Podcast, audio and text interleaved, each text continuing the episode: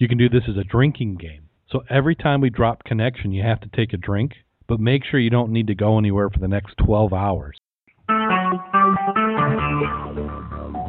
Talk. Recorded live.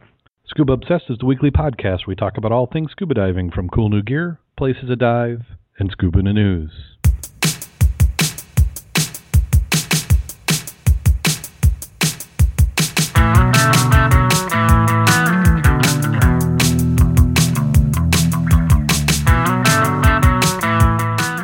Obsessed episode 174 is recorded live October 3rd, 2013.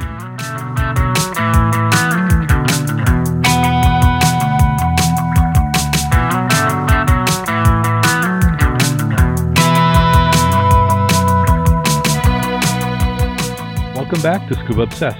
From the middle of the upper half of the upper half of the great state of Missouri, I'm Darren Gilson, and I'd like to welcome my co-host for this week, Jim Schultz. How you doing today, Jim? I'm just fine, Darren. Thank you. Hopefully, we'll hold together here. I'm from a hotel room with questionable internet, and when I say questionable, it's probably about ten times faster than what I have at home. But it may not stay connected, so we'll, we'll try and bully our way through this. Plus, I'm distracted because I keep hearing people run up and down the hallway. We have a full chat room tonight. Paul, Big Stig, Roger, Dave, Mark just jumped in, and I saw we do. We, do we say who the the special guest who joined us in the chat room is? I think we should. A very special thank you to Steve Lewis, who's also joined us tonight. Who said we're up past his bedtime, so we'll try and find a way to keep him awake. Well, one way to keep people awake is let's just go right in in through the news. All right. One of the benefits of being in the chat room is you get to follow along. So we'll paste these links in there. I just gotten used to two computers. I only got one here on set up. Don't have enough room in the table for two. Okay, Costa Concordia's back in the news now that they've righted the ship and they're approaching the day when they'll be adding some more ballast so they can float it away. They divers have recovered what looks to be more human remains. The agency said last week it had found the remains that it thought had belonged to the last two missing uh, victims of the disaster. Other remains have also been found and currently undergoing DNA testing. They said we are waiting for the results from the analysis. So, what do we think that is? I mean, is that if is this the same extension of the ones that were missing, or do they? You think we've come across somebody they didn't realize who was on the vessel? And we've lost Jim. It could be stowaways. I was just surprised that their record keeping was that good that they knew exactly everybody was on. I always thought it was a little too too tidy. That many people. Captain's mistress. oh, yeah. And now you got a plot for a miniseries, as if there isn't one already. Hey, Jim, and you're back. I'm back. So you must be on the other connection now. No, it's still that one. Well, here you have uh, kayakers who rescue two scuba divers. So next time you're challenging the water with kayakers, better be nice to them. Shane McCoy and Matthew Russo, managers of La Jolla Kayak, were in two separate kayaks about 10:15 p.m. Monday when they heard men who had been diving for lo- lobsters blow their distress whistles. McCoy said he and Russo had been laying lobster hoops at the same time. One diver began yelling for help, then flashing a light. McCoy and Russo headed to the area about 100 yards away and saw disoriented divers. It was pitch black. The men were being thrashed in the powerful surf with swells three to four feet. One had lost his fins. McCoy said he and Russo timed the wave set so they could safely reach the men in their kayaks. They tossed the rope to one of the divers and paddled back to La Jolla Cove with the divers in tow. Sounds like a lack of planning on the part of the divers to me. It very well could have been. They said authorities received an incomplete 911 call about the divers, apparently from someone on shore who heard a whistle. Lifeguard went in the water and reached the other diver who was at Russo's kayak. He pulled them in a recreational boat and then into a lifeguard boat. All right, now wait a minute. They said it's pitch black, but yet there's lifeguards and a lifeguard boat out there. I thought lifeguards left at dark. I would think so, unless they, they're just they're misspeaking. Maybe it was Coast Guard. I don't know. I don't know. You would think if they were going to finish their dive, they'd finish it before dark. No, but lobster hunting, you would generally do more lobster. You're going to find more lobsters after dark than maybe it was a sunsets type dive. But usually, you'll find more bugs after dark. I've never had a chance to go bug hunting like that. Something I would like to try. Hmm. Yep, post it Post it? on the website or on the. Did you put Oh. it in the chat room? No, no. I I didn't. I'm bad. Here we go. Yep, they've got it. He beat me to it. Knew there was a reason I sent him those show notes. Now, here's one I don't know how to take. Worthington Steel, who makes dive cylinders along with other steel products, has announced a joint venture in China. Worthing Industries announced today that it's reached an agreement to, in a principle, to participate in a joint venture near Shanghai, China, to introduce cold rolled steel primarily for the automotive industry. Worthington will join Nisshin Steel Company and Marbian Ikta Steel in a venture that was that will be called Zhenjiang Nisshin Worthington Precision Specialty Steel Company Limited. God, can they? I mean, that's like a novel, just the company name. Worthington will own a 10% shake, a shake, a stake, with the other two owning 55 and 35% respectively. Formal agreement expected to be signed by the end of the month. The joint venture allows for the leverage of expertise in cold rolled strip steel. With Japanese companies? One's a Japanese, one's Chinese. Ah, okay. I knew there had to be someone Chinese in there. Yeah. The Nisshin is formed in 1959, a Japanese integrated steelmaker specializing in light gauge sheet products. Uh, the Chinese company was formed in 2001 as a 50 50 joint venture between Japanese general trading companies and the leading iron and steel company set up as a general producer geared in iron and steel distribution. Uh, you know how those 50 50 deals work? The non Chinese company produces, puts in all the technology and the material, and the Chinese company provides all the labor. Well, they got labor. At least they do for now. But I'm not, I don't know. That 10% stake just seems a little light. Kind of like uh, they were doing it as a defensive position. And like you said, uh, they're going to be putting in technology. I hope hope they get enough back out of it. Yeah.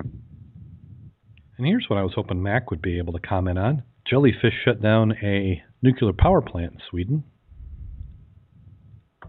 He is an expert on the Swedish bikini team. I was thinking he's expert someplace else, but we'll go with that. Marine biologists have said that a wave of jellyfish caused a Swedish nuclear plant to shut down a reactor. It's going to be more of a common occurrence. Operators at the nuclear plant in southeast Sweden had to scramble the reactor number three on Sunday after tons of jellyfish clogged the pipes that bring in cool water from the, into the plant's turbines. That's incorrect.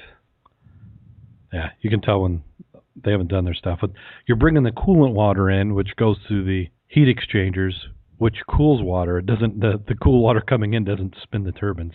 Uh, they said jellyfish are not a new problem for the nuclear power plant. Last year, the California-based Diablo Canyon facility had to shut its reactors down after two gobs of sea slap, salp, sea salp. Is gobs a a, a term, a actual member member measurement?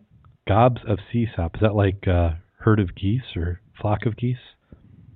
They said that it clogged the intake pipes in 2005. A nuclear power plants, yeah, we know about the fresh water. Uh, It's a gaggle of geese. gaggle of geese. Yeah, why it's a gaggle of geese and a flock of ducks, I don't know. It's called the equal opportunity for college duck. Must relate back to some British term. British. We're going to blame the British on this one. Blame the British, yeah. Or we, well, Steve's on. We could blame Canada. Canada. Blame Canada. It's, it's in their it's in their uh, theme song, isn't it? South Park. That was South Park that did that one. Yeah, South Park did blame Canada. This next one's out of the Clearwater Gazette. Gobs, bunch of sailors. That's from Steve. Gob's a bunch of sailors. Okay, I have to ask my dad see if he buys that. Huh, I'm looking at this one. I don't even think this one's all that interesting. So I've, I've I'll paste it into the sh- the show notes when we get to show notes. But this one's a little long-winded. I think I'm going to go buy it. Much prefer to talk about scuba diving. Now this one's a follow-up. I don't know why I didn't have it earlier in the show. But remember that octopus incident in uh, Puget Sound in Seattle? Yeah. Well, they've gone effective. They've now restricted hunting.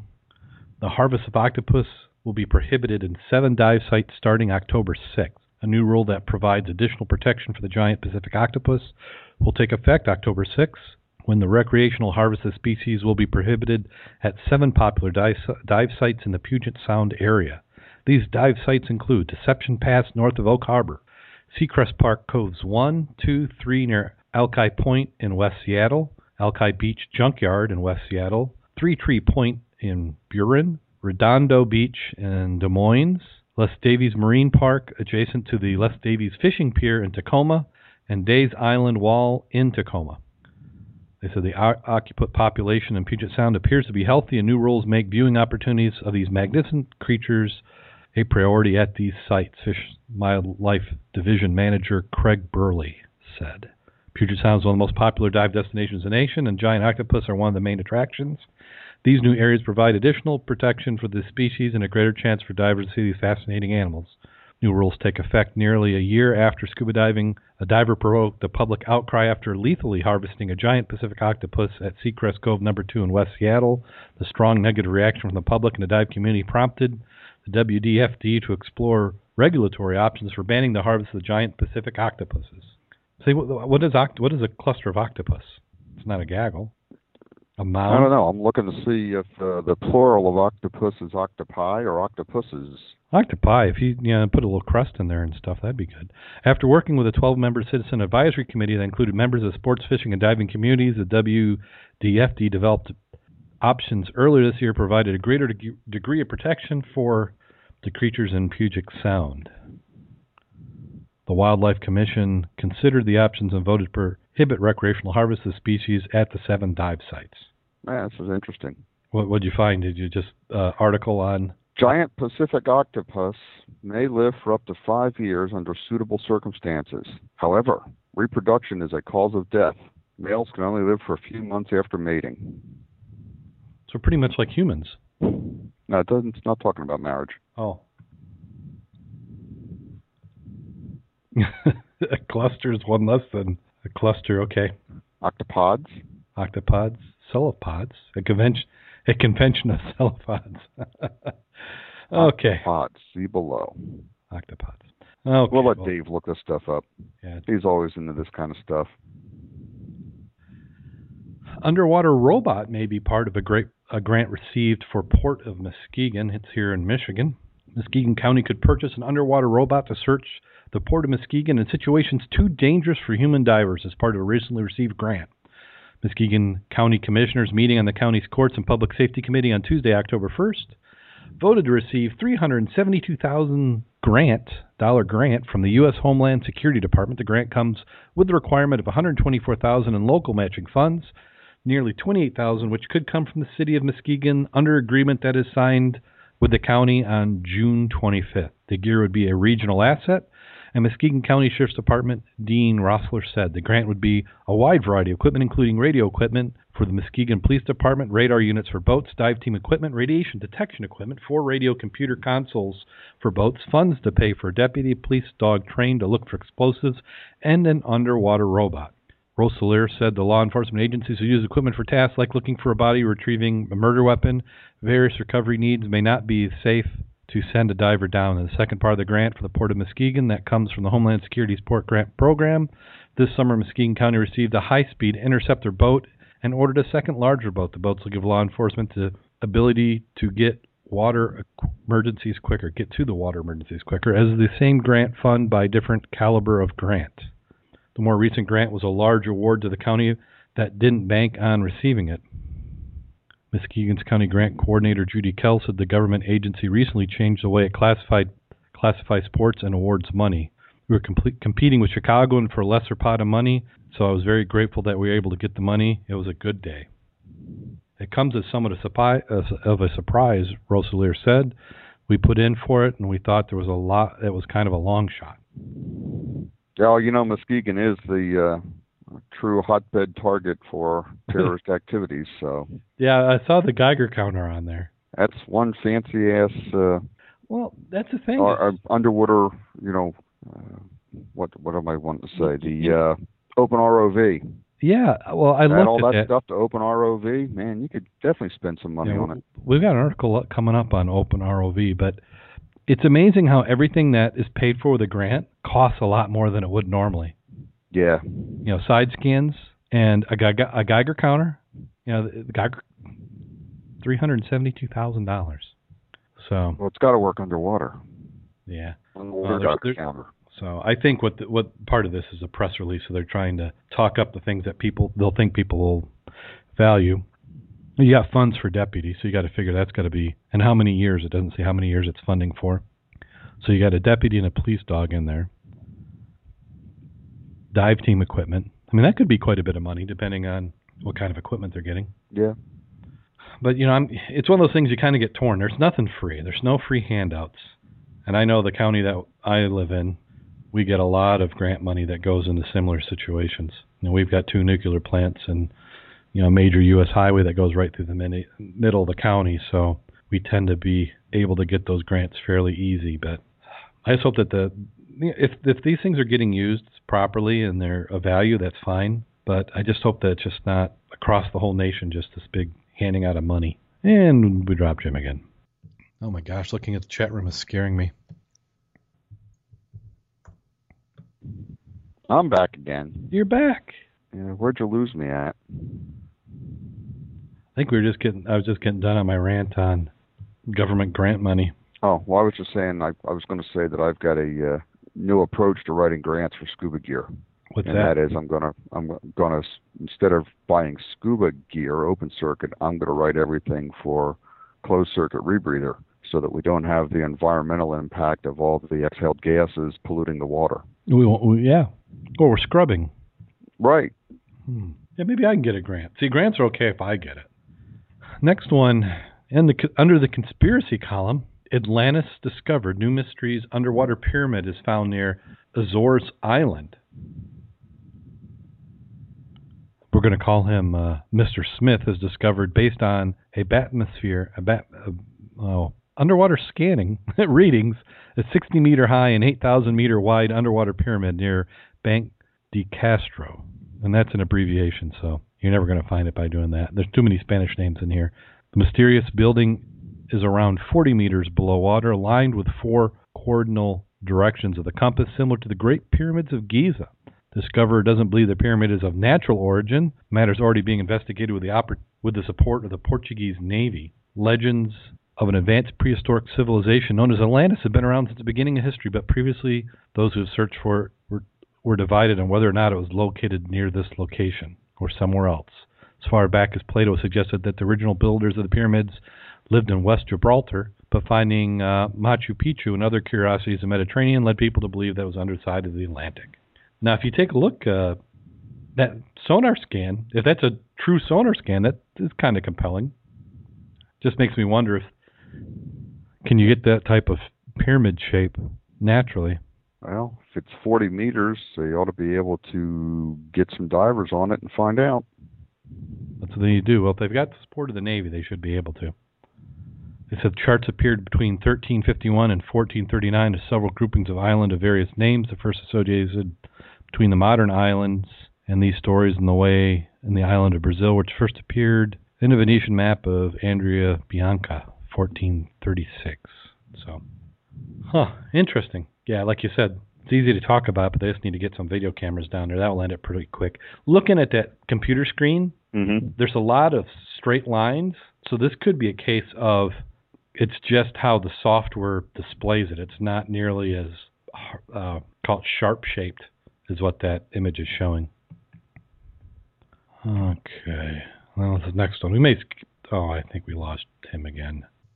So I think I've got a good connection tonight. Hopefully, everybody in the chat room can hear me. This one is the famous pirate ship emerges piece by piece. We've covered this one before. They're working hard at the underwater grave of the 18th century shipwreck. This is a delicate operation. They're working on artifacts in an area colloquially named the Pile, concentration of objects that consist of a large anchor lying in seven cannon, other artifacts, natural incrustation that built up over 300 years, the wreckage of the famous Blackbeard's flagship Queen Anne Revenge, just off the coast near Beaufort, North Carolina. The immense amount of iron concentrated areas provided a host of nutrients for sea life, which has turn encouraged the incrustation. To date, there are more than 280,000 artifacts that have been recovered since serious exploration began in 1996, including at least 15 cannon, ship's timbers, two anchors, pewterware, flatware, medical instruments, gun parts, cannon shot, gra- gold grains, glass wine bottles, and ceramic pieces.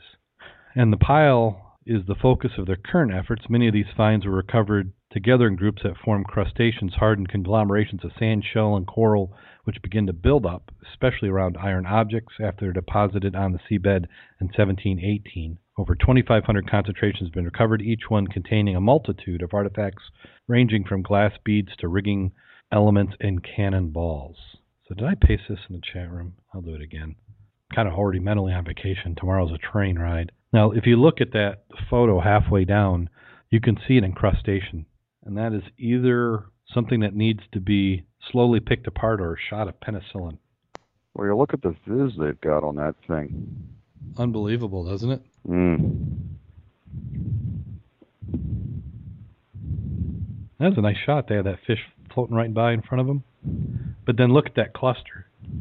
Everything in there. Now, it's a grenade. Now, is a grenade like we think of a grenade, or is that just something you would throw in the cannon shot? Uh, depending on how old it is, it's a grenade would be. It's a timed uh, projectile. Okay. So, however that projectile got there, it's just when it got there, it could go off. Yeah, so you'd have a fuse, like a fuse on the ball, and you'd shoot it, and then it, the explosion or firing out of the cannon would light the ball, and away it'd go.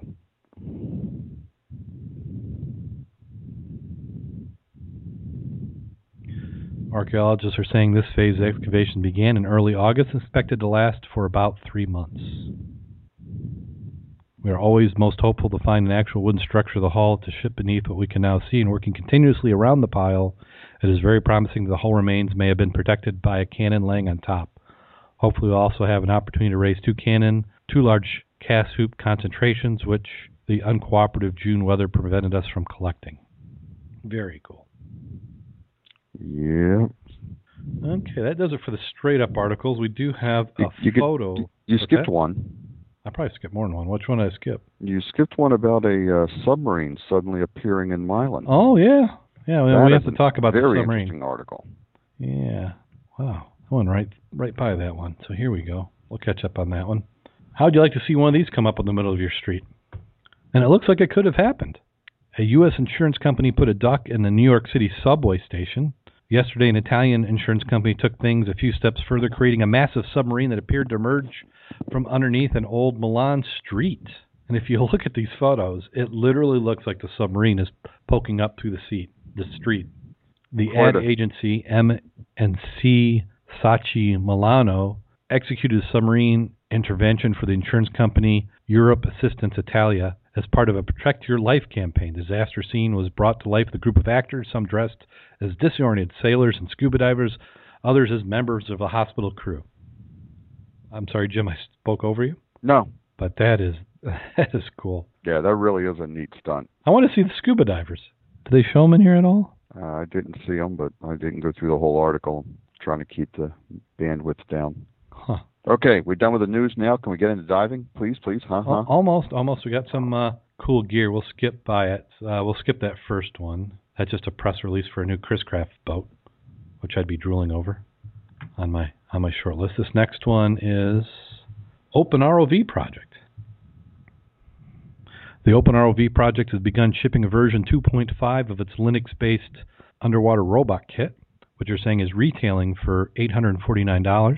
The open source ROV 2.5 design advances a 1 gigabit uh, gigahertz BeagleBone Black SBC scraps the earlier BeagleBone Cape in favor of the faster Arduino compatible controller board design and boosts improvements of buoyancy, durability, speed, and battery life.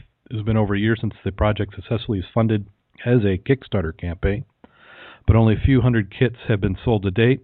Now the much improved version 2.5 available and a recent investment of 1.3 million led by True Ventures, the project appears to be ready to expand. So Jim, I think we've got to look at this and take the bits and pieces because it's you get the you get the bugs kind of being worked out and then some refinement. Look at that, they got some uh, nice photos. Did I pay? Did I do this in the chat room? Yeah. Yeah. Okay. Oh, I don't know. Wait a minute. I was just pulling it off for your your notes. yeah, I did. I it's did give it it's in an interesting project. I noticed they've mounted a uh, GoPro on it.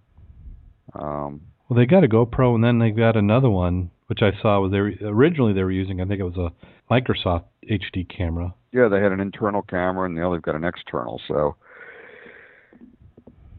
I think I'm. You know, it's an interesting design, but I really would like to stick with the PVC type design, make it a little bit larger, and what I believe would be a little more controllable. hmm I do like their con- their controller board approach. Yeah, they That- just got to integrate it into a joystick because this has only got three. Well, yeah, it's three axis. Everything's three axis, but three three blowers, three fans. Yeah, they they've got. I've seen them do a variety of controllers where they've actually run the controllers through, uh, call it web apps, uh, you know, iPads and iPhones and such. Yeah, I was thinking more of a dual dual joystick controller, two joysticks. So you'd have forward, reverse, true, left, and right. So you know you could nose into a wreck and then go left or right without having to pivot, and then up, down, and tilt. And what could you do with that ROV? Uh, basically, with that type of maneuverability, you could photograph from multiple angles, and you could uh, do some lifting and manipulating. You could do some pickup with it, along with sampling and photography. I bet you could also take pictures of Cookie Monster. You probably could if you could go to where Cookie Monster is. Well, according to this next article out of the Daily Mail, Cookie Monster lives under the sea. So uh, it's a stovepipe sponge, which is found in the warm Caribbean waters, and it just happens to look like Cookie Monster. Hmm. It says I came across the unusual sponge configuration during a shoot in the western tip of Curacao. It was clear and unusually comical sponge. I suppose that no one had ever photographed it before. I lit it from the top and the side to create a more human-like appearance, and voila. So, okay, that does it. Now we can start talking about diving. We could talk about diving. See, Darren, did you do any diving this past week? I actually did get a chance to do some diving. Really? Tell us about it. I'm a terrible straight man. it's it, it, good enough. Everybody gets a point. So if you've been following us at all, you knew, and then we that we were going to go and get a chance to head over to the east side of the state and try out some rebreathers. So we had an opportunity to do that. We visited with Steve Phillipson and Steve Lewis was there. They're asking if we found Tracy's mask. I didn't. I don't think we found any any masks while we were there. We had a hard time finding the bottom. I don't know. They they warned us. Uh, we got there. Well, we got there Friday night, and there were there was that the what shop was that, Jim? I'm terrible with shop names. Uh, Aquatic Adventures. So Aquatic Adventures. We got to Aquatic Adventures, and they had two speakers that started off. We had Steve Lewis, which he he had a good one talking about some of the basics of the rebreather, and then we had Steve Lewis talking about his his book, which was very interesting. I think if you get a chance to pick it up, you should. Uh, but while we were, but uh, we want to hear about his diving, which we did the next day. Uh, what park was that? God, I'm so unorganized. I'm. Uh, was Can you get the, jet uh, lag on a train? well, just traveling will do it to you. It was the state park in in just outside of Brighton. So it was an. It was an. I thought that was a nice park. Yeah. I'm, I'm kind of jealous that we don't nice have something park. like that right next door to us. Or maybe we do. Maybe we're just not being forceful enough. We'll make one. Island Lake State Park. Thank you, Steve. Island Lake. Uh, but that was that's a nice facility, and you can tell because there were well at least three dive shops there when we were there. Yeah, we, there we we staked out the good spot. Yeah, Steve we was had able to. we had the nice spot, but unfortunately, the other the basic class got to the same uh, platform we were intending to use, and they got there before we did. so there was a variety Right. of divers who signed up for the rebreather, re, goodness, rebreather courses. Like a think of it as a try and dive for rebreathers. So we had two units that were there. We had the Poseidon rebreather and the ambient pressure rebreather. So first one we tried was the Poseidon rebreather. Um, Yeah, Poseidon Sport uh, Sport rebreather, not a Yeah. not a technical diver, deep diving rebreather at this point, mhm. but uh, you know, a what I would call a plug and play system. Yes, very. You didn't have a lot that you had to worry about. Very automated, very straightforward. Uh, uses a canister system, cartridge type system Cartridge desiccant, yeah. for the scrubber media. Um, I mean, the thing that's amazing about it is just the size. It's very compact, very put together. Um, if I didn't, if it wasn't for the fact that I needed 22 pounds on my integrated weights to get down, it would be it'd be light carrying it into the water. Still lighter than a set of doubles, that's for damn sure. Yeah, I, I believe you on that one. I'll go with you on that. So that was the first one that we went in into the Yeah, that- water. That was a Poseidon Mark Six. Poseidon Mark Six. Thank you, Steve. And we went down and we got on the platform. You know, we you know swam out there, uh, and they warned us in advance that buoyancy was going to be a little bit of a challenge. And they're not underestimating that. I mean, and it's not terrible. I think sometimes when people talk about it, you kind of go from one extreme to another. It's either real simple or real difficult. And this is just a challenge. It's kind of like where you were in diving before you learned your buoyancy. And knowing about buoyancy doesn't give you that much benefit in the beginning because a lot of the tricks that you've developed and learned aren't going to apply. And Jim's dropped again. Come on, Jim. Come back. There you are. Sorry. No problem. We'll, well, of course, we'll edit that out. See where were we? Oh, we we got down to the platform. Did we get down to the platform? Yeah, we got down to the platform. Yeah, so we buoy- the uh, well, I was talking about buoyancy. Yeah, went to the platform, got squared away on the the basics with uh, Tom, right? Yep, Tom. So he was he he led us around. So we did probably two or three laps around the platform just to kind of get it. So like the trick where you take another breath in and you go up and you breathe out and you can go down. It doesn't work that way. Not in a rebreather, not with a counter lung, because Yeah. when you exhale, it doesn't make bubbles. It Yeah. gives you air for your next breath. Yeah, and you and if you want to get a little bit of air out of the loop because you have a counter lung that's that you're breathing, uh, you're exhaling into and then breathing out of. Uh, some you know one of the techniques was to blow out through our noses or let it go out around the regulator mouthpiece. But you still have to think about it. So it was just a lot of mental energy. And then we we went out to uh, what they call that the bathtub, which I think Yes. i- it would be like a converse uh, communication box.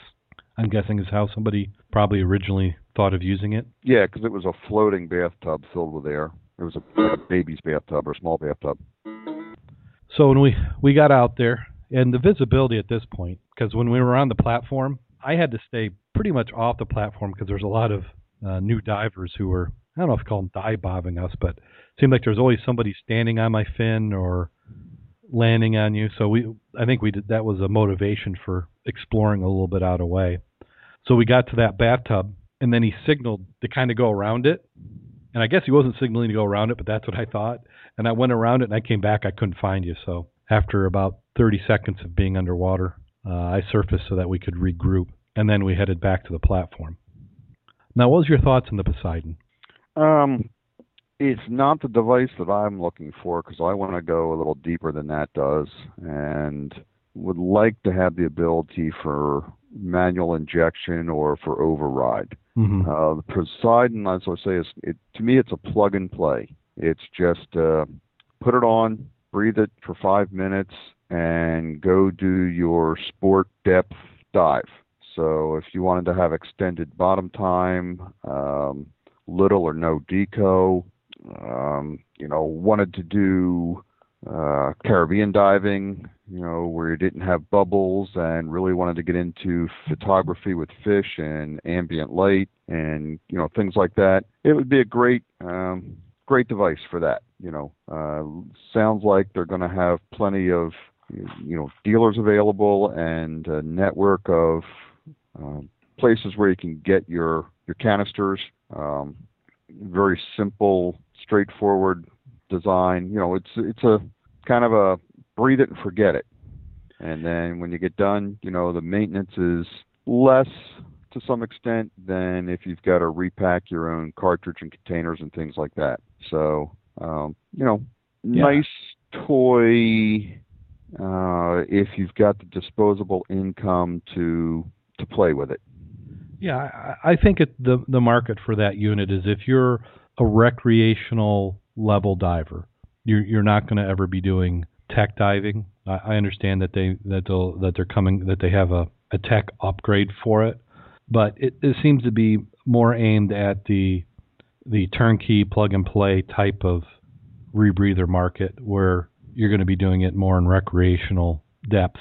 So if you're like going to be into photography, you know, if you're into warm water diving, uh, I, I think it was an excellent unit. But I, I agree with you with the type of diving that we're doing, and or at least us.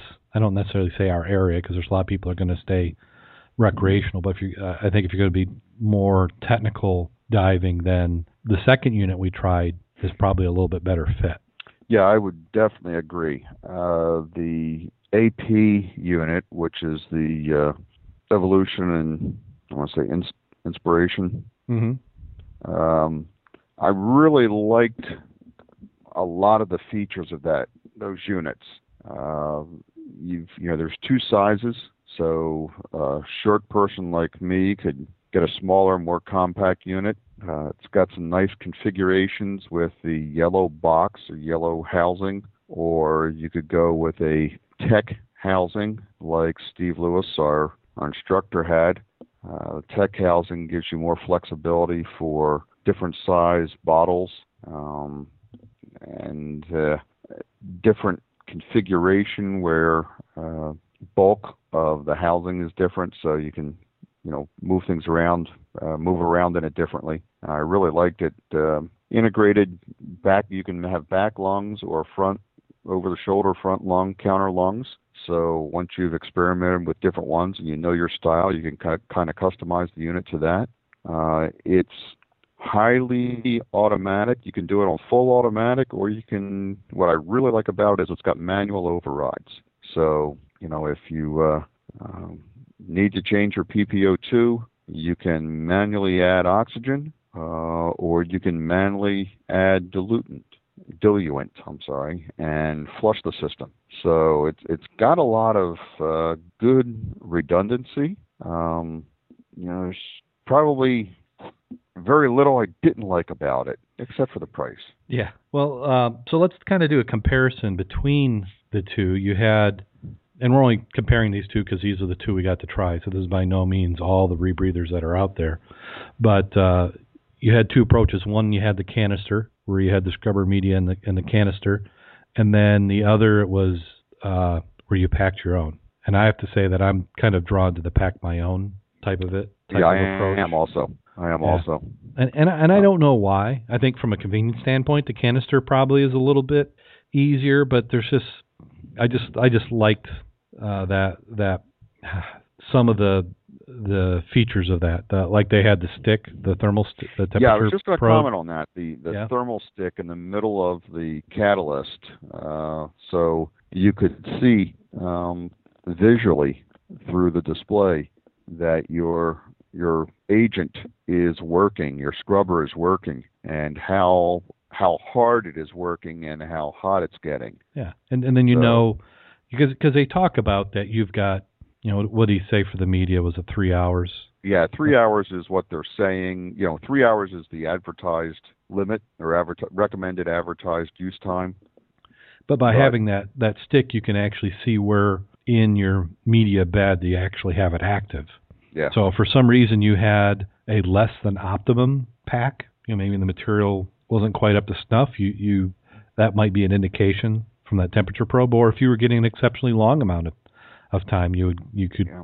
potentially see it the same way. So just some more data that you have to work with. So I thought that was, and that's an exclusive, I believe, to AP's unit. Yeah, I believe it was because that was. I Yeah. did believe he did say that was a patented pro, or patented design on you know the stick. So that's that was really nice. About the only thing the units did not have that I wish they would have had, uh, and it's probably available. I think it, I think it is available as an option. Is a CO2 monitor. I- I think that's starting to come. I know that the AP unit had a spot for it, but Yeah. uh, I, I don't think I think we're still early in that level of technology in the rebreathers that we're not quite seeing that yet. Yeah. Well, I know in the medical field, you know, there's no, I'm not aware of any electronic CO2 monitors. What they use are basically chemical sticks like litmus paper Mhm. that changes color based on the amount of CO2.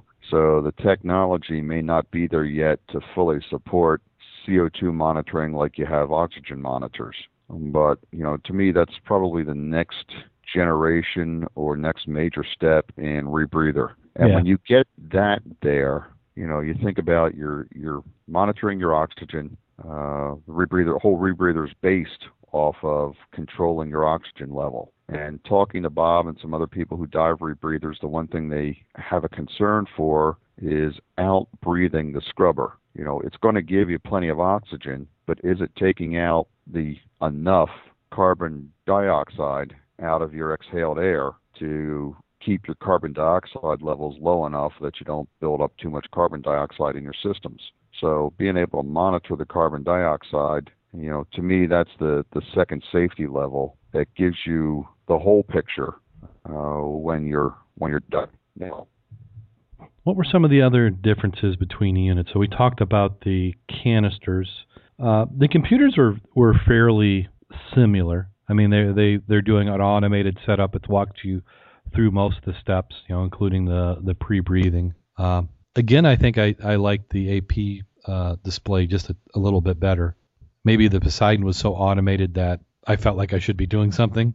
The ambient pressure unit was beeping at me enough, so I got I got to play a little bit around more with the display because I had to turn off because we had a, a low battery on one of the one of the sensors. Um, so I thought the computer was nice. I also felt that the and this is probably a, an option. Uh, it felt like the Poseidon counter lung volume was about equivalent to my normal breathing. So when we were on the surface, that was a little bit disconcerting to have it when you would breathe out. Uh, some of it would would then out of the, the loop because you didn't have the the you know the the pressure gauge not pressure gauge but the setting on that counter lung is the the overpressure was a little bit lower. Once you got in the water, it was fine. So I'll just say that to human error, my my uh, knowledge of the unit and use of it, because we are borrowing these units for the day. Uh, let's see, the mouthpiece. Uh, I think they were they're both pretty similar. Uh, the heads-up display was uh, about the same. You know, again, I just felt all across the board I like that apply ambient pressure rebreather just a little bit better. Now, both the rebreathers I noticed in the water that I felt more streamlined than I do with tanks. yeah, there seemed to be less resistance when swimming. Yeah. Uh, uh, the one thing that you know I, I was a bit different was the constraining of the double hoses. You know, with head movement, I couldn't turn my head and move my head as much as I can with uh, just a single hose regulator. Yeah, that's true. I, I did notice that you had to look a little bit up or over it. And I think on both units that was something that was adjustable. So if it was our unit that we had owned, then you would be able to, uh, you know, get, get the hose and the trim. I mean, because like my trim was was, and that's something that would come with time. I just didn't feel like I was trimmed Yeah, as well I as I am lot- normal. I was a lot better trimmed on the second dive than I was the first. I really struggled with trim on that first. dive. Yeah, I agree. Um, so let's see what else. So we did this. So let's talk about that second. Oh, I lost Jim again. Can you? Is TalkShoe coming at all?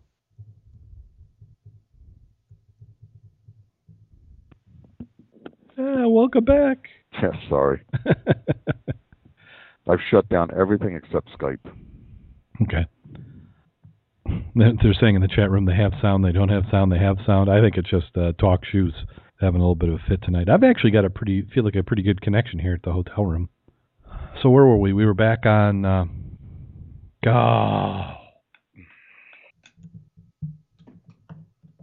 Okay, that's it. Gonna hunt down the, all Jim's neighbors, tell them to get off the internet. See, Roger, that, that's what I appreciate. You haven't lost connection. now we'll get Jim back here in a second. In the meantime, if you want to get a chance, I'm posting photos from the weekend up on the Scuba Obsessed Facebook Facebook page. I'll also do a post on the website, but who knows when that's going to happen. It might be Sunday before I can get to it. We'll, we'll talk about some of my travel. I'm back You're back. one more time. Yeah, one more time. We'll, we'll, we'll get there. I want to thank everybody for hanging on. I'm I'm going to do some editing, but I'm not going to post all these out. So you just keep it. Now you might want to do this. I should maybe I should edit this at the beginning. You can do this as a drinking game. So every time we drop connection, you have to take a drink, but make sure you don't need to go anywhere for the next 12 hours. yes, You're going to have some fun. Uh, it'll sure make the end of the show a lot more enjoyable. Yeah, the joke is funnier when when you've had a, a few. I don't talk any better with a few. I think I talk better without. That's maybe part of my problem. But I will say that though the the diving this weekend was great. It was a great experience to spend some time with uh, Big Stig, Steve Phillipson, and a true pleasure to get to meet uh, Steve Lewis and uh, learn from him and uh, see his style of teaching, style of reinforcement, and uh, just his knowledge uh, on rebreathers and other sub- subjects, I would, you know, look forward to getting any opportunity to spend more time with him. He's uh, if if you ever see individual. if you ever see Steve Lewis come up on a conference, a tour, a class, it is well worth it. I mean, just an uh, amazing trainer, and and this is you know, there's a lot of people in this dive industry who are blowhards, which you could include me in. Uh, but he he truly is a is a gentleman diver. I mean, he he he he's not he's not in it to blow smoke or to brag about himself. In fact, I think he's probably understated for his skills. I mean, just over the course of the of the lectures he gave, and then we we had the opportunity to spend some time with him, and you know, I, I need about two weeks just to go and hear more of his stories. Yeah, Uh, just all the different diving, the experiences, and I and I I I like to listen to everybody's story. So when I'm with you, I want to hear those stories, whether you think they're stupid or silly or not, because there's a lot you can learn from them. And then there's it, it's part of the social aspect of diving is getting with the fellow divers and and listening uh, to the experiences that they've had because you can learn from it, both positive and negative. I can learn what to do and what not to do. But Steve, I mean, definitely a, a, a world of knowledge, and he understands that rebreather inside and out. So we went through. It's not a full course because we were just doing a basically the rebreather version of a try and dive. But he gave you enough confidence in the units that you could that you could dive them for the limited time we had. So it felt Yeah. like we had a lot of time on the rebreathers. We had what 30 minutes on the Poseidon uh, about Probably- that. Yeah, and probably about 40 minutes on the ambient pressure. yeah, I would say so. And it felt like a lot longer than that because you're you're just your mind's racing in an overdrive trying to get the the whole buoyancy thing. So uh, you know, we, we listened to Steve do the lecture before we did the Poseidon. We dove the Poseidon, and then we came back and then we dove with Steve on the ambient pressure. Uh, and we stuck to the p- platform. We had learned uh, the visibility was just getting too low with as many students that were in the water and just the conditions. Uh, I would say visibility was five to seven feet. You couldn't see across the platform, but you could see halfway through the platform. Yep, yep. Skype message. Oh, do you have the video out there, Jim? Uh, yeah, the one that I, the link that I sent to you, I can dig it up. Well, I'll have to go back on my computer dig it up. I sent it to you. Oh no, I didn't. I somehow must have missed that. So Yeah, Yeah, we'll It- go ahead and we'll we'll post that uh, so that everybody can can view the video. Uh, I've also posted photos. I posted the ones above water, and now I've got and I've got screen captures. So I'm going to do that right now as we're talking about it. Uh, and we dropped Jim. so everybody got to take a drink. And these photos are, are these are raw photos. Now Jim on that video, he's still not back. See, we've got some projects we want to do with video, but we we don't want to be perfect, but we want to be better than we are right now. So, uh, taking the opportunity with all this video that we've been recording to figure out how to do some color balance. Roger, your glass is dry now. Three drinks whenever Darren says edit. You back, Jim? I'm back again. Another drink. Now, there's a, a short video I put together of the Scuba Obsessed Stealth Dive Team. So on that second dive, we we dove around the platform, like we said, the visibility was five to, to seven feet, and because we'd already dove the Poseidon, I don't think we had quite as much of a lead time to getting uh, the buoyancy going. Now, because I had to navigate the beeping, I did earn a fist bump underwater, which I think is a first for me. I don't know. Is that, uh, does that mean I was a novice that I hadn't earned one before? I mean, a fist just- bump's better than a fist in the face. I don't think you had dove with an instructor that uses that reinforcement style prior. Okay, so I I felt privileged on that, uh, and and I did capture the moment, which you can see on the on the the website. So we we dove around the platform and we we did circles, and I I was trying to because Steve wanted to be able to see both of us at the same time, and that's one reason why we stayed in the platform. If we had gotten off the platform and dove in the rest of the lake, we'd have been lost. So we wanted to keep both divers in his field of view, and we had both both Steves, Steve Phillipson and Steve Lewis, who were guiding us, making sure that we weren't doing anything too crazy. And everybody's got a drink because we just lost Jim again. Squirrels must be messing with that internet. So I'll take a moment. I've I've added photos and I've added a ton of them. So make sure you get some time. You head over to the Scuba Obsessed Facebook page, which is facebook.com forward slash scuba obsessed, and there's got to be about 70 photos on there. Yeah, at least 70, if not more. Dave's drink saying it does get better the more drinks he has. They're saying they can't hear the broadcast from under the table. okay, let's add Jim again. You picked the wrong year to quit drinking, I guess. Yeah, that will do it. You could do it with iced tea. You're just going to be peeing a lot. All right. Okay. I was afraid I was going to miss the joke. no, you, you, we'll keep the joke going. Wow, there's a lot of photos there. So I'll, I'll, go back and add some captions. Maybe as I drink, I'll add captions and they'll get funnier as it, as it goes on. And these, uh, the ones underwater are still uh, shots from uh, Jim's video. So I'll post a link for that also on Facebook. Uh, so, what did you have any tricks that you developed as you were doing the rebreather diving? Yeah. Um, one was breathing out my nose. You know, exhale when you're we when the lung got full, or if I found I wanted to go down, uh, you know, sink a little bit, I would breathe out my nose uh, and hold without taking a breath, and I'd start to drop a little bit, and then when I would breathe in, it would balance me back off, and I'd stop. So that was one, and then the other was uh, when the dive was finally over. Did you talk about that at all? No.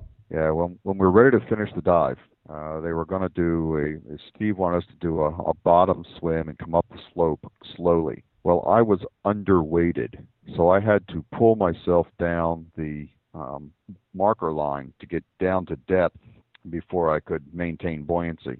And I was concerned that going back up, if I tried to do a free ascent, even though we were at 20 feet, but if I tried to do a free ascent, I was going to outbreathe the the venting that I could do and would end up popping up from like 10 feet all the way to the surface uncontrolled.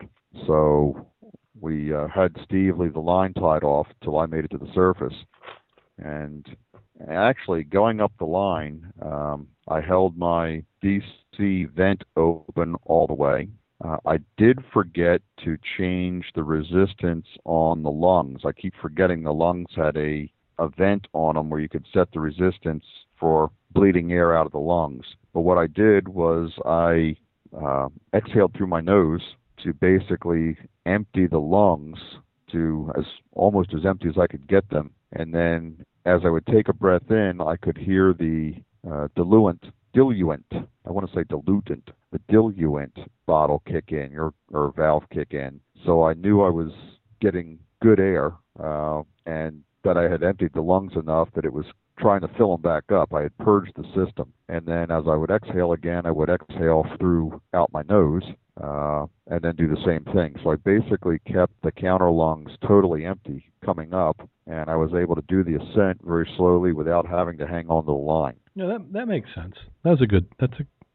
I mean, I don't know. It'd be interesting to see, and maybe when we get Steve on next time, you know, how much we've said wrong. But uh, that seems to be a, an interesting approach. Uh, I was surprised uh, coming up because there, there's one thing that Steve did when we were down there is he flushed the system, which caused the whole loop to fill with air. So he kind he warned us on the surface that he was going to do this. Oh. And part of that was to so you could watch the con- the controls and see that the PPO was rising, but then also so that you could learn to adjust and have a technique for dealing with that. Because there could be situations where uh, the oxygen level is getting low and that's happening, and you need to be able to account for it. So in in that case, what he wanted us to do was like either breathe out through our now our nose or breathe out through the regulator uh, around around the mouthpiece. Uh, yeah, I found that, it difficult to breathe out around the mouthpiece because the mouthpiece was so large. So I just got in the habit of breathing out my nose. You know what was funny is there were situations where that was natural to me, and it seemed like I could do two breaths, and then the third I had to breathe out through the mask. So I don't know if it was because the loop lost pressure with the first two breaths, you know, and it's probably just a muscle memory technique type of thing that will eventually come with time. Because I'm I'm not a big fan of breathing out through the mask. So you new divers, if you're breathing out through your mask, that that's the leading way to get it to fog. Yeah, that's for sure. That was one thing I did notice was by the end of the dive, my mask was fogging. Yeah. So if you can breathe out around the around the mouthpiece, that seems to be a much better option. But as uh, Steve Lewis and I were were coming up, I was impressed at how well I was able to keep my buoyancy by doing that technique, because you're still dumping a little bit of air, but you've got both the the air in the loop and in your counterlung expanding along with anything that you've put into your BC. So you've got to be purging both of those, and that's that's kind of the challenge. And then, uh, and we were diving wetsuit. If you're diving a dry suit, then you've got a third volume of air that you're managing. So Right. I've I've heard some people say that they'll actually dump their their dry suit air, you know, as much as they can without getting too much of a squeeze, uh, just to make that ascent easier towards Well, the end of a dive. I will admit I always make sure that my dry suit dump valve is wide open anytime I'm getting ready to do an ascent. Uh, that's just standard practice for me. And then when I get to about 10 feet, I'll shut it down all the way so that when I finally do hit the surface, I've got enough there to help keep me buoyant and take away any squeezes. But yeah, it is it is task loading when you start thinking about you know the the air in the counter lungs and managing that. It's not just breathe and forget. You're you're monitoring it. But I think as you dive the unit, get used to the unit, get experienced, you know, it as you it becomes like muscle memory. It does. Uh, This is just definitely technique because from the beginning of the dives, I mean, we had less than you know 50 minutes. Was it? Uh, no, I said 50 minutes, 70 minutes between the two units.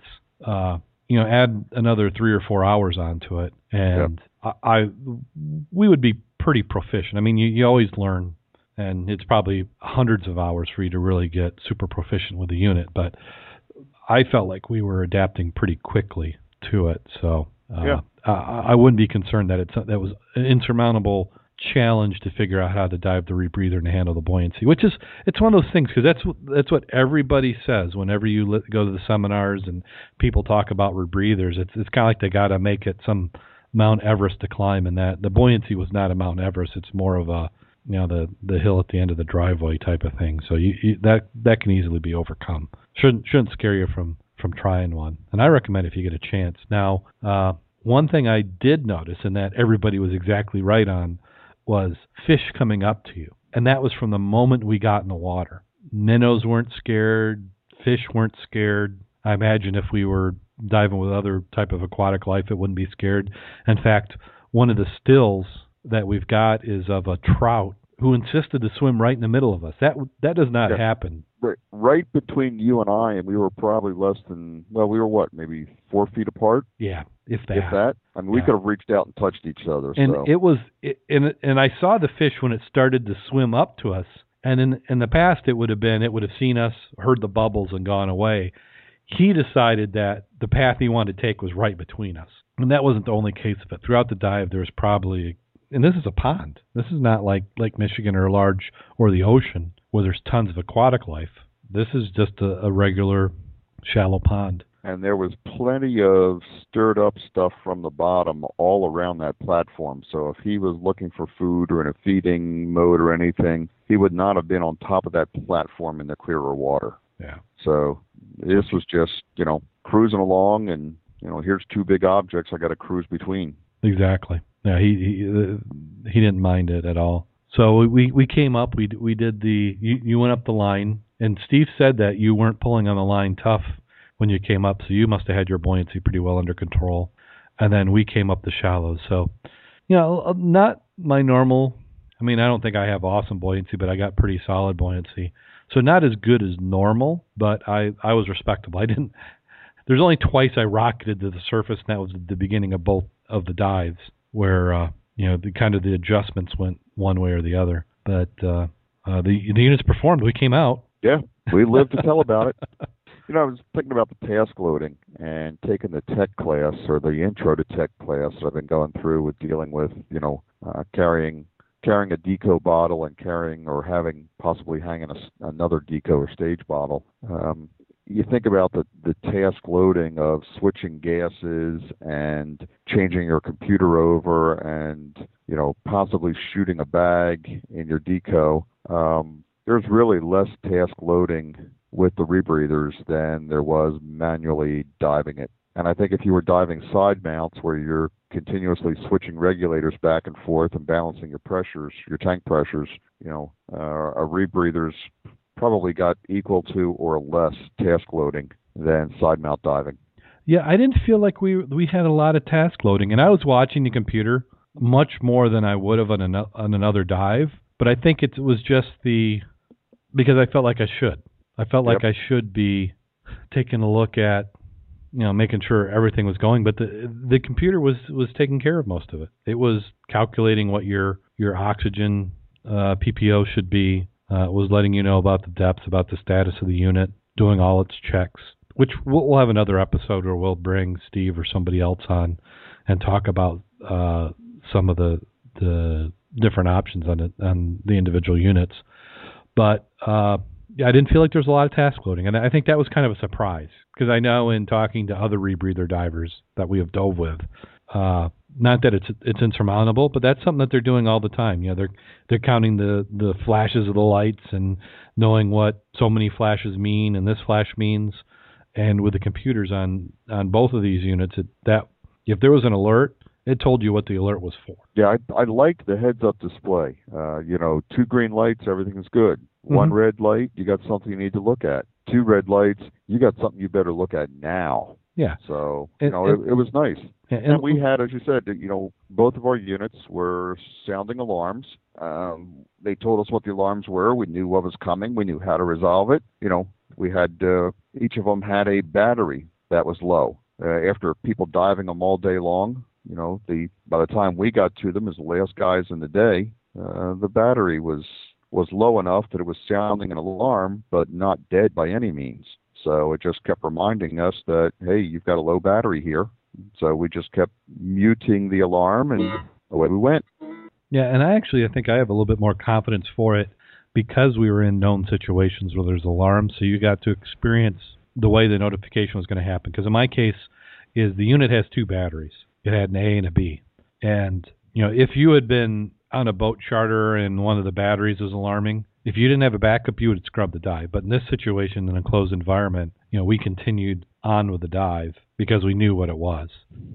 Uh, and just the way it alerted you and the way you cleared it just gave me a lot of confidence that the unit was keeping track because you know in, in my work in technology that's a lot of what you're doing is you're is you're looking for single points of failures putting redundant systems in and then coming up with a process of how you handle those failures Yeah, there's a lot of redundancy in these units. oh, oh definitely and it's, it's redundancy where you need them you know, it, it, one of the you know there's a there's a certain saying where you you say you keep it simple and that's what they've done and they add the complexity only when they need to and then they presented it in a simple way hmm It was a very good experience. I'm looking forward to trying some different units uh, to see the pros and the cons of you know who else is what out there. Yeah. Uh, but from what I've seen so far, the AP units are you know in my book the uh, what I'm going to call my gold standard that I'm going to measure everything else against.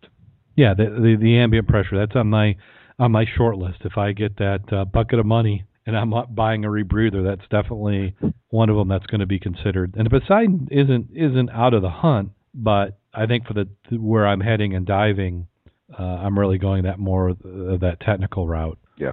Uh, and some people said they didn't like the case. I mean, I liked Steve's technical rig, but I'd have to say I think I would go with the uh, plastic, the the yellow case uh, myself. I like it. I, I liked a little bit of protection because we're on boats quite a bit, and if you got that sitting around, because that's why I feel a little bit about Bob's. You know, Bob's got a Kiss unit, and he's a the diver, the, the rebreather diver we dive with.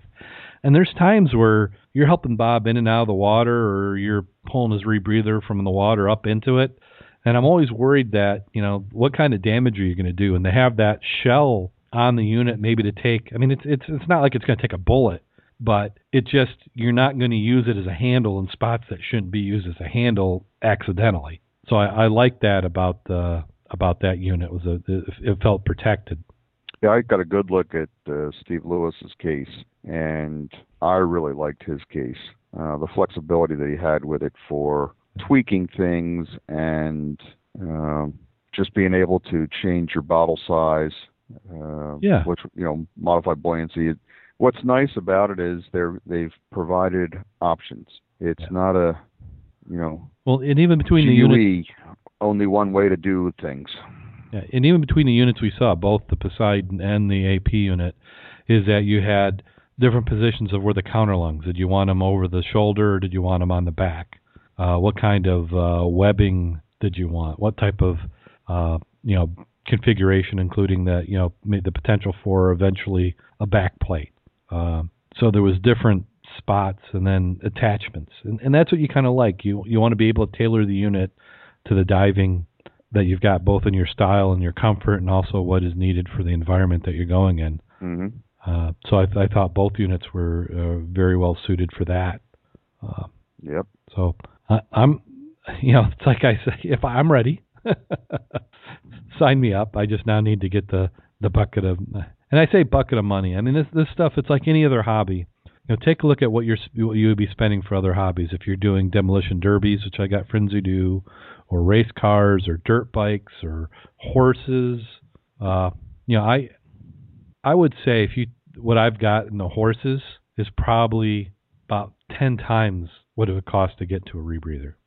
And the thing with horses is you can't put it away and walk away from it for a month or so. You've got to feed those horses and clean those stalls every day. That is very true. Yeah, you you walk away from the horses a month, you're gonna have skeletons walking in your driveway. So, um, yeah, it's something I look forward to some more experience with. Now we did all the diving, uh, but almost as good as the diving was the fellowship after the diving. So uh, again, thanks for Steve Phillipson for putting us up, and for Steve Lewis for the stories, and then all the divers over there out of uh, Aquatic Adventures that we got to meet. Uh, that was awesome. There, be able to, to talk about the experiences that they have with diving. Yeah, it's one of the great things about uh, well, for us, for me, it's a dive club. You know, hooking up with different divers, whether it be the Great Lakes Wrecking Crew and Internet Club, uh, or the Mud Club, or you know, uh, local dive shop and Thursday night or Wednesday night dives. Uh, there's a skew, a, a load of knowledge out there from other divers and just learning from their experience and talking with them and seeing where they're diving and what they're diving and how they're doing things and sharing, you know, war stories. Uh, that's makes a lot of fun in this. You know, you're not doing things solo. It's there, there's others out there, and you can share with them and learn from them. Uh, and with that said, I, I got a question I want to pose out to the anybody who's listening. What is, what do you use to keep your mask clear? Uh, I mean, I'll share what I've done is, you know, when I get a new mask, I start off with washing it with soap and water, uh, like a dishwashing soap, and then I usually use a little toothpaste to scrub the inside of the glass uh, with tooth toothpaste to get any mold releases and stuff like that off of it. And then I usually put a couple drops of baby shampoo into the mask and smear it around. Uh, so that's that's what I do. And if other people have things that they do, I'd like to hear about it because I've been having a problem with my mask fogging lately. So I don't know if I've got to build up and it's time to scrub it again with the, you know, start Hmm. from scratch. Uh, or, and then as we were talking about with the rebreather, constantly breathing out through the nose, uh, and the mask, you know, had a tendency to fog by the end of the dive.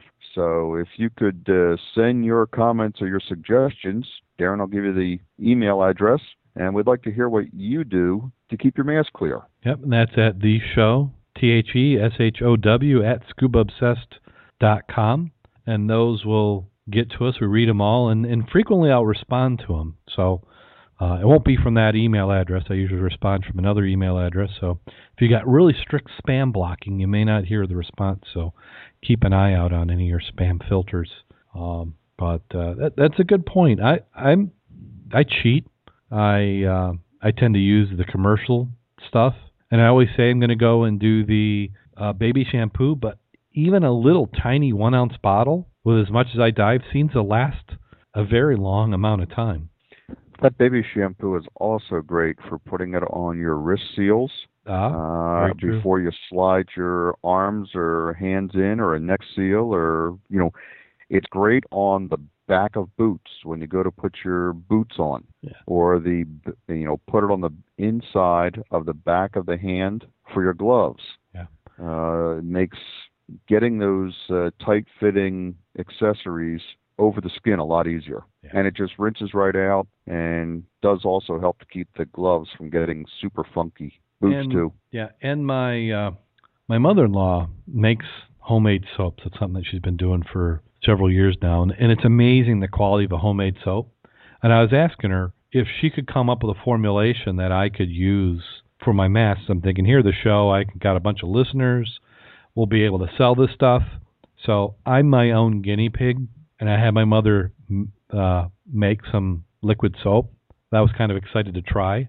That stuff about burned my eyeballs out. so that is one product we won't be selling. I, I, I'm, I'm lucky I'm not blind. The stuff does good for washing your hands, but you do not want it in your eyes. And I, and I think that the trick is the pH balance. Uh, and that was one. I think it took three dives to get that stuff off the mask. It, Mm. even the vapors from it. It was like somebody had cut onions in the mask. I mean, I would get tears just putting the mask on. Is that uh, lye? You know, a lot of times it makes soap with Well, lye. Well, that, that's all soap. I mean, that's a every soap made has to be made with lye. oh, okay. So if you have somebody who says, "Oh, we don't make the soap with lye," they're either lying or they're using a sub product to make it, which means that that product was made with lye, but that lye process is over before they go and start their process. So all all soaps are are essentially a, a lye process. If it's if it's a because we, it's just the chemical process. It's one of the earliest form of chemistries that man made was making soap.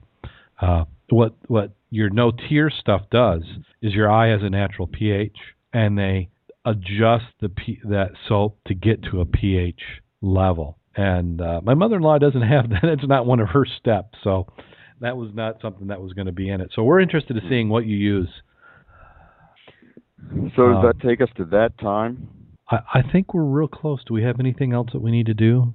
Um, you know, again, if you're interested in rebreathers, uh, Steve Phillipson from Aquatic Ad- Adventures, go ahead and give him a call, and he can he can talk you through it. And if it, if it's not where you choose to get it from, at least he'll he'll tell you the pros and cons. I mean, he's going to be a little bit biased. Now, I do agree with him on the rebreathers. One thing he said was a CE certification, and working in the you know technical fields and knowing what that certification is that is definitely a plus in having that in whatever unit you're looking at. Yeah, that's uh, Aquatic Adventures in Brighton, B R I G H T O N, Michigan. Yep. So you can find them, I'm sure, on the web. And we uh, greatly appreciate Steve hosting us for the weekend and giving us this experience. And Yep. uh, if, if there's others out there who would like a little, I won't say free airtime because nothing's free, but uh, we dive with you. You invite us in, and. Well, we, we've got a very small travel budget, so Yeah, you and give uh, us a new experience, and we'll talk about it on the show. yeah, and we're and we're looking forward to that. So if you're a manufacturer of gear or a an outlet of gear and you want us to give us a try, we'll we'll give it an honest opinion. But we're gonna be forewarned. We're gonna talk about it. So uh, Pros you know, and cons. Yeah. So you know, uh, neither of the Steves uh, told us what we had to say or not had to say. Uh, but being nice helped. I, I don't think that hurt. I think they're they're both naturally great guys, and uh, I would dive with them anytime. You and me both. So look forward to it. Uh, We're, we're gonna we're gonna dive again soon, hopefully. So yeah, I think we are to that time. I'd like to thank everybody who's listening. The the chat room was a little bit of a challenge tonight. We had a lot of disconnections, so hopefully everybody got their eight shots or drinks of whatever they were drinking in. Uh, appreciate everybody. We had Mark, we had Steve, we had Steve, we had Dave, we had Paul. Uh, let's see who else am I missing? We had uh, Tracy, uh, and then the multiple people came under guest account, and then there's some I don't even know. We had some new time people who came in and and went out, so we didn't ignore you. Uh, appreciate everybody who came and listened to the program. Appreciate everybody who listens online. We have some of the greatest fans in the world, and we're going to get. I've got to do some work on the website. Cowboys Kids Have No Shoes, as I've said before. So we'll get those websites updated. www.scubaobsessed.com. Follow us on Twitter at ScubaObsessed. Uh, we got a lot of followers on Twitter, and then the reason they're following us because we do a lot of news stories throughout the week. So n- not every day, but n- but several times a week we have scuba articles. So you follow that feed, and you're going to be able to keep up on all the obscure stuff, as Steve said. I don't know. He, he said he didn't know where I got all that stuff. Plus, I got a nickname. So maybe for next week we'll reveal what my nickname was. But what was the nickname do you think that Steve Lewis gave me, or said who I looked like? Famous celebrity. So, but that does bring us to that time of the show, and we do have a a joke. But this one was provided to me by one of our listeners. Well, the guilty shall remain nameless, but uh, it does come from somebody who dives in warm water, warm, clear water. So, are you ready? Ready. A couple was Christmas shopping at the mall on Christmas Eve, and the mall was packed. As the wife walked through the mall, she was surprised to look up and see her, her husband was nowhere around. She was quite upset because they had a lot to do. Because she was so worried, she called him on the mobile phone to ask him where he was. In a calm voice, the husband said, Honey, you remember the jewelry store we went to about five years ago when you fell in love with that diamond necklace that we could not afford and I told you I would get it for you one day? The wife choked up and started to cry and says, Yes, I remember the jewelry store. He said, Well, I'm at the dive shore right next to it, looking at a new dry suit.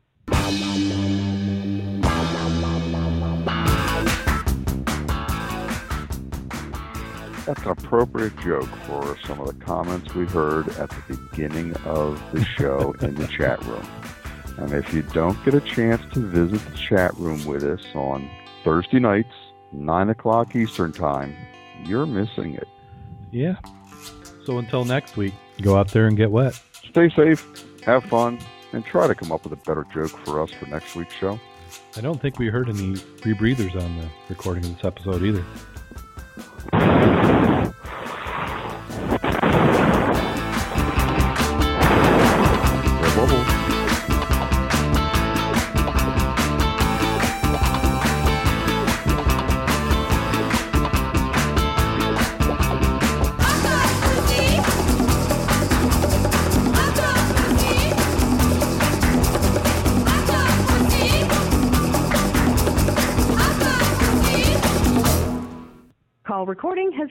Completed.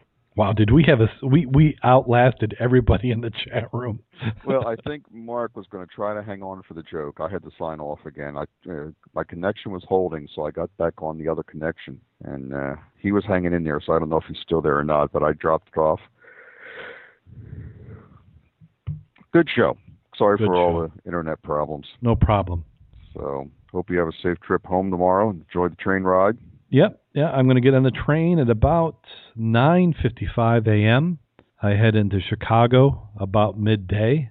Sit there for 4 hours for an hour and 45 minute ride to get home at 7:55 p.m. in St. Joe. Mm. So, at least I don't have to drive, so it's like being chauffeured around. Yeah, And on the train, you have a lot more legroom than I would if I was flying on a plane. that's true.